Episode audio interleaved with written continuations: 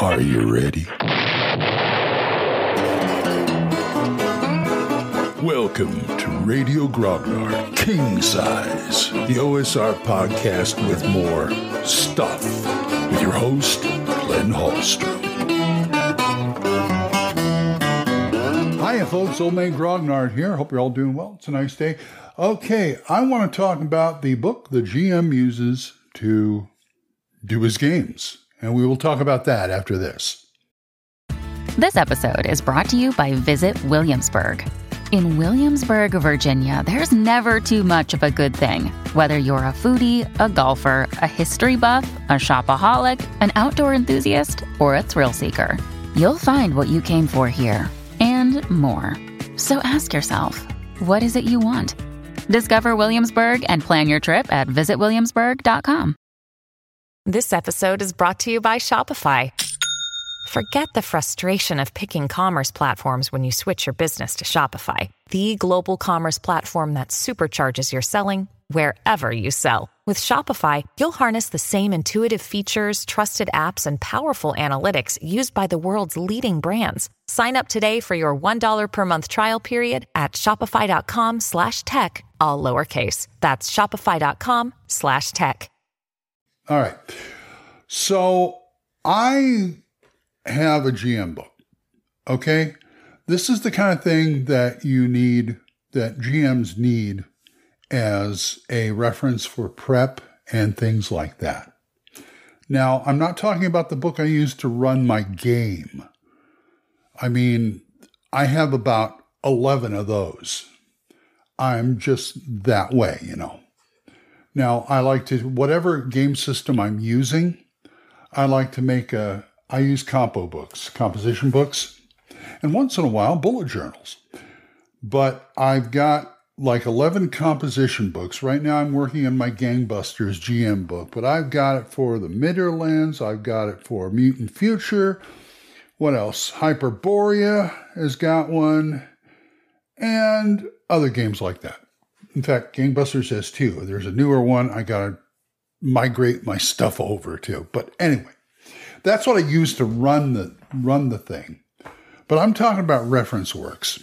I not only have one G- GM reference book, I have two that I made.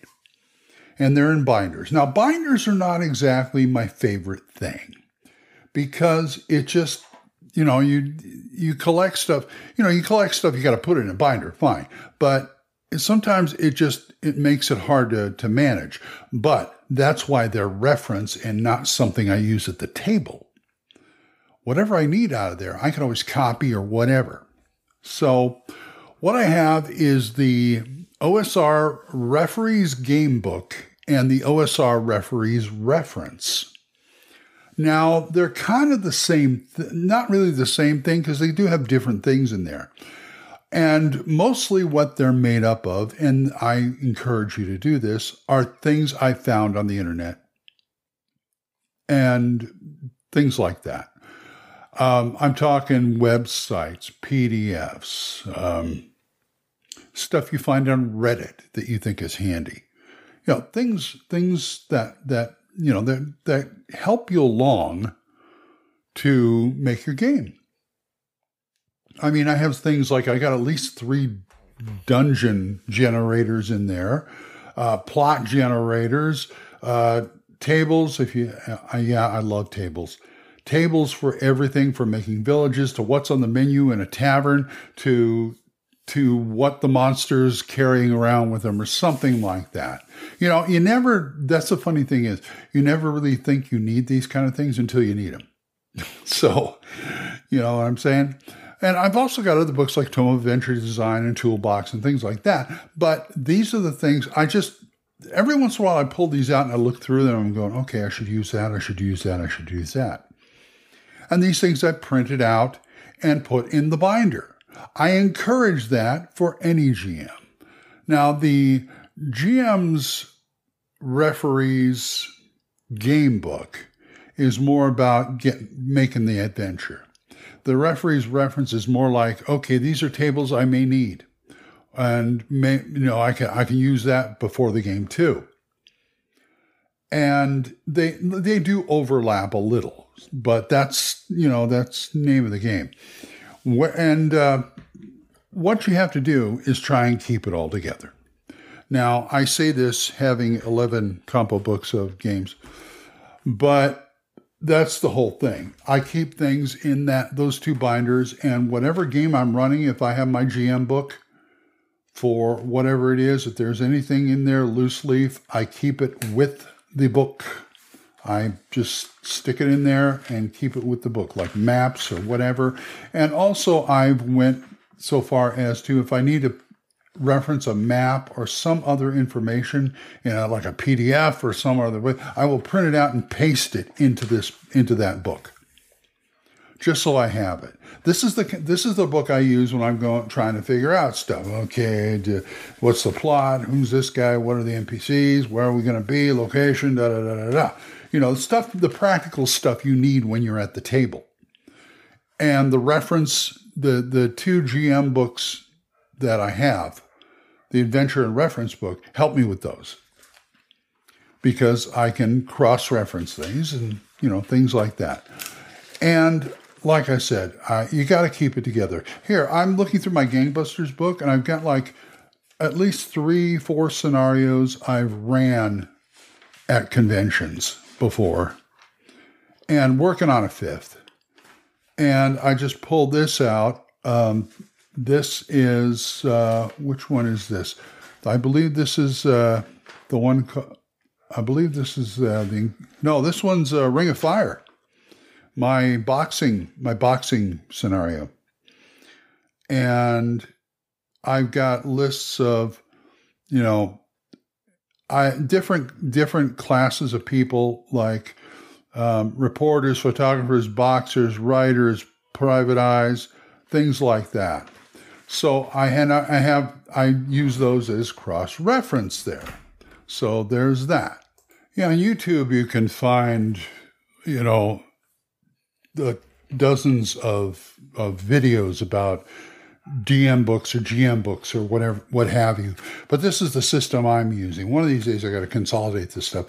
But I I use the GM book, and like I said, I write my scenarios down here, and this is how I work them out. Between this and OneNote, I really like OneNote. I've ran games off OneNote before, um, but I would also recommend while we're getting into the game stuff.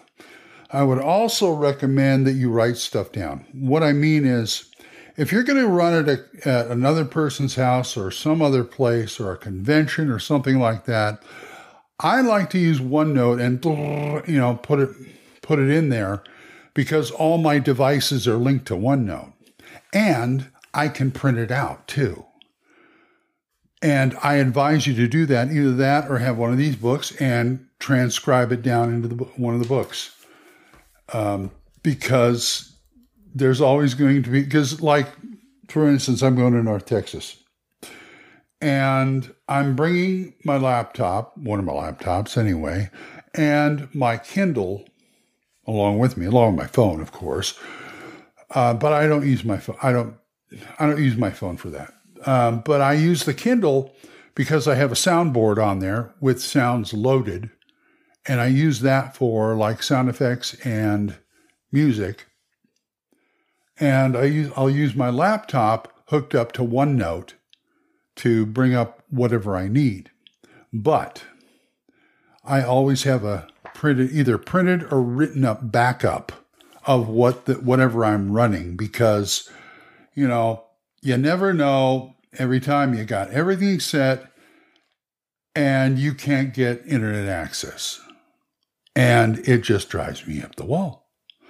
I did that once when I was playing over over one of my Monday games at Jimbo's, and what happened was I brought my I brought my my laptop because I was going to use it off of OneNote, but then Gage forgot to bring his laptop because we we uh, we Discord a guy in from uh, he lives like two three hours away, so we Discord him in. Oh, I forgot my laptop. Well, I can do it on yours, Grandpa. Okay, fine. But fortunately, I had my GM book and a printout of what I had on OneNote, and I had no problem. So that's why, because one thing, you know, I like to watch bushcraft videos and I always like to work those into my game somehow.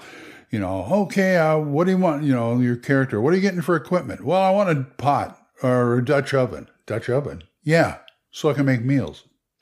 But one thing I learned about bushcraft and hiking and things like that in the wilderness is redundancy. Redundancy is your friend. Now, I'm not saying you should get ridiculous about it, but it's nice to have a paper backup to whatever electronics you use, and vice versa. Oh, I forgot my notes. No, wait a minute. I've got my Kindle. I've got the PDF on there, and uh, I can I can grab OneNote and pull it up, and okay, we can play. That kind of thing. So it's always good to have one complements the other, as far as I'm concerned. Yeah, it's a little extra work, okay, where you're transcribing down. But like I said, you can always, if you got everything down on OneNote, just print. Just take it with you, and then make then you can make notes on the printout. So those are the things I use for for my prep, for my running my game. And some people, I've seen videos about this is my player book. This is what I use to document my player. Well, you know, I, it, it's not it's not my jam because I'm the kind of guy who's like, okay, after three after three sessions, I know what my character's about, and my character my characters usually are like one to two sentences in my usually in my head. I don't even write them down. I know this character. I can play this character. And you know i know his likes dislikes or whatever.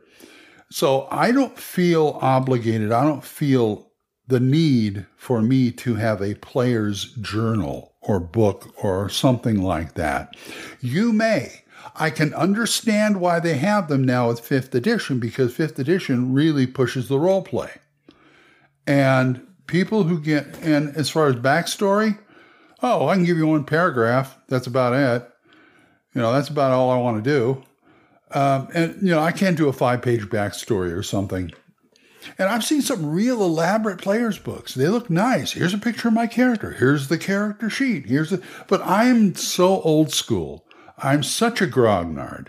I'm just so used to, you know, people, you know, I don't, this is why I have the three session rule, because in three sessions, that character might be dead.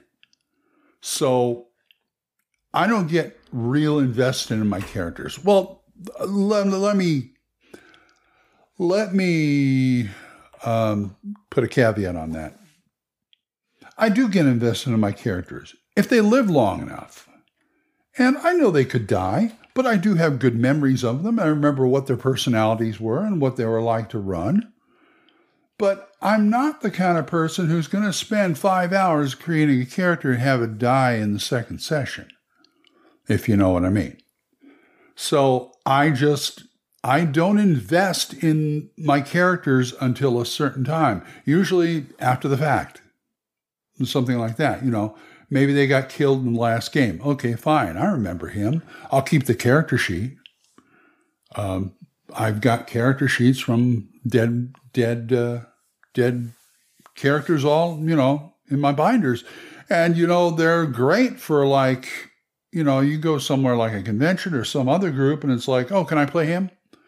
And if he's any kind of decent level or they you pass muster with the GM, go ahead and play them. I mean, who cares if he died in your campaign? He lives in this campaign. That kind of thing. I don't have problem. See, uh, there are there also are some GMs who take take your. I remember hearing about about GMs who would take somebody's character sheet when they die and tear it up. I would be livid. I would I would I would kill him. Not kill, but I mean, you know, you want to get on my bad side, do that to me because I I am the one who co- you may have killed the character, but I control the character. And I want that sheet back. I could use that sheet. I could even like base another character on it. So you don't mess with my character sheets that way. See, Matt does the thing like he, oh, give me your character sheet, and then he's got a he's he posts them on the wall on the a bulletin board. Uh, he'll write "dead" on the bottom, and then then you, they'll put he put it up on the uh, on the board, and so I have had I have not since he started that I have not had a character die, but because it's a relatively recent campaign we start, but I know if he tries to do that with my character, there's going to be a problem. There's going to be a problem. So that's my that's kind of my take on GM's books and player books you know, Doom if you want, players' books, Doom if you want to. I mean, if you, you know, but I just, I don't have, a, I don't have as much confidence of the characters surviving as you do, or as fifth edition does, I said, or the current edition does, I should say. Anyway, I got to go start my day. So you guys want to talk to me about this or anything else, oldmangrognard at gmail.com or drop me a voicemail on Anchor. We are monetized, so as little as 99 cents a month, you too can help support this program, and I would thank you. For single donations, you go to my Ko-fi page, ko-fi.com slash oldmangrognard, or my PayPal tip jar, paypal.me slash oldmangrognard. Let me thank these people who do give to me monthly. Gilbert Suarez, Juan Carlos Llewellyn, Benjamin Brodell, John Allen Large, and Aaron. Thank you guys very much. This program would be a lot less without you. For other good podcasts, we have Dan Gregg's The Yung, Y-U-N-G, Yung Grognard podcast, Kevin at the Red Caps podcast, Daniel Norton's Bandits Keep podcast, Randy and Joe's Biggest Geekest podcast, Big John Allen Large's The Red Dice Diaries, and my friend Eric Tenkar's Tavern Chat. So, until I see you folks next time, keep the dice warm and I'll talk to you later. Bye bye. You got questions? You got comments? Send them to oldmangrognard at gmail.com. Tune in next time when Radio Grognard King Size is on the air.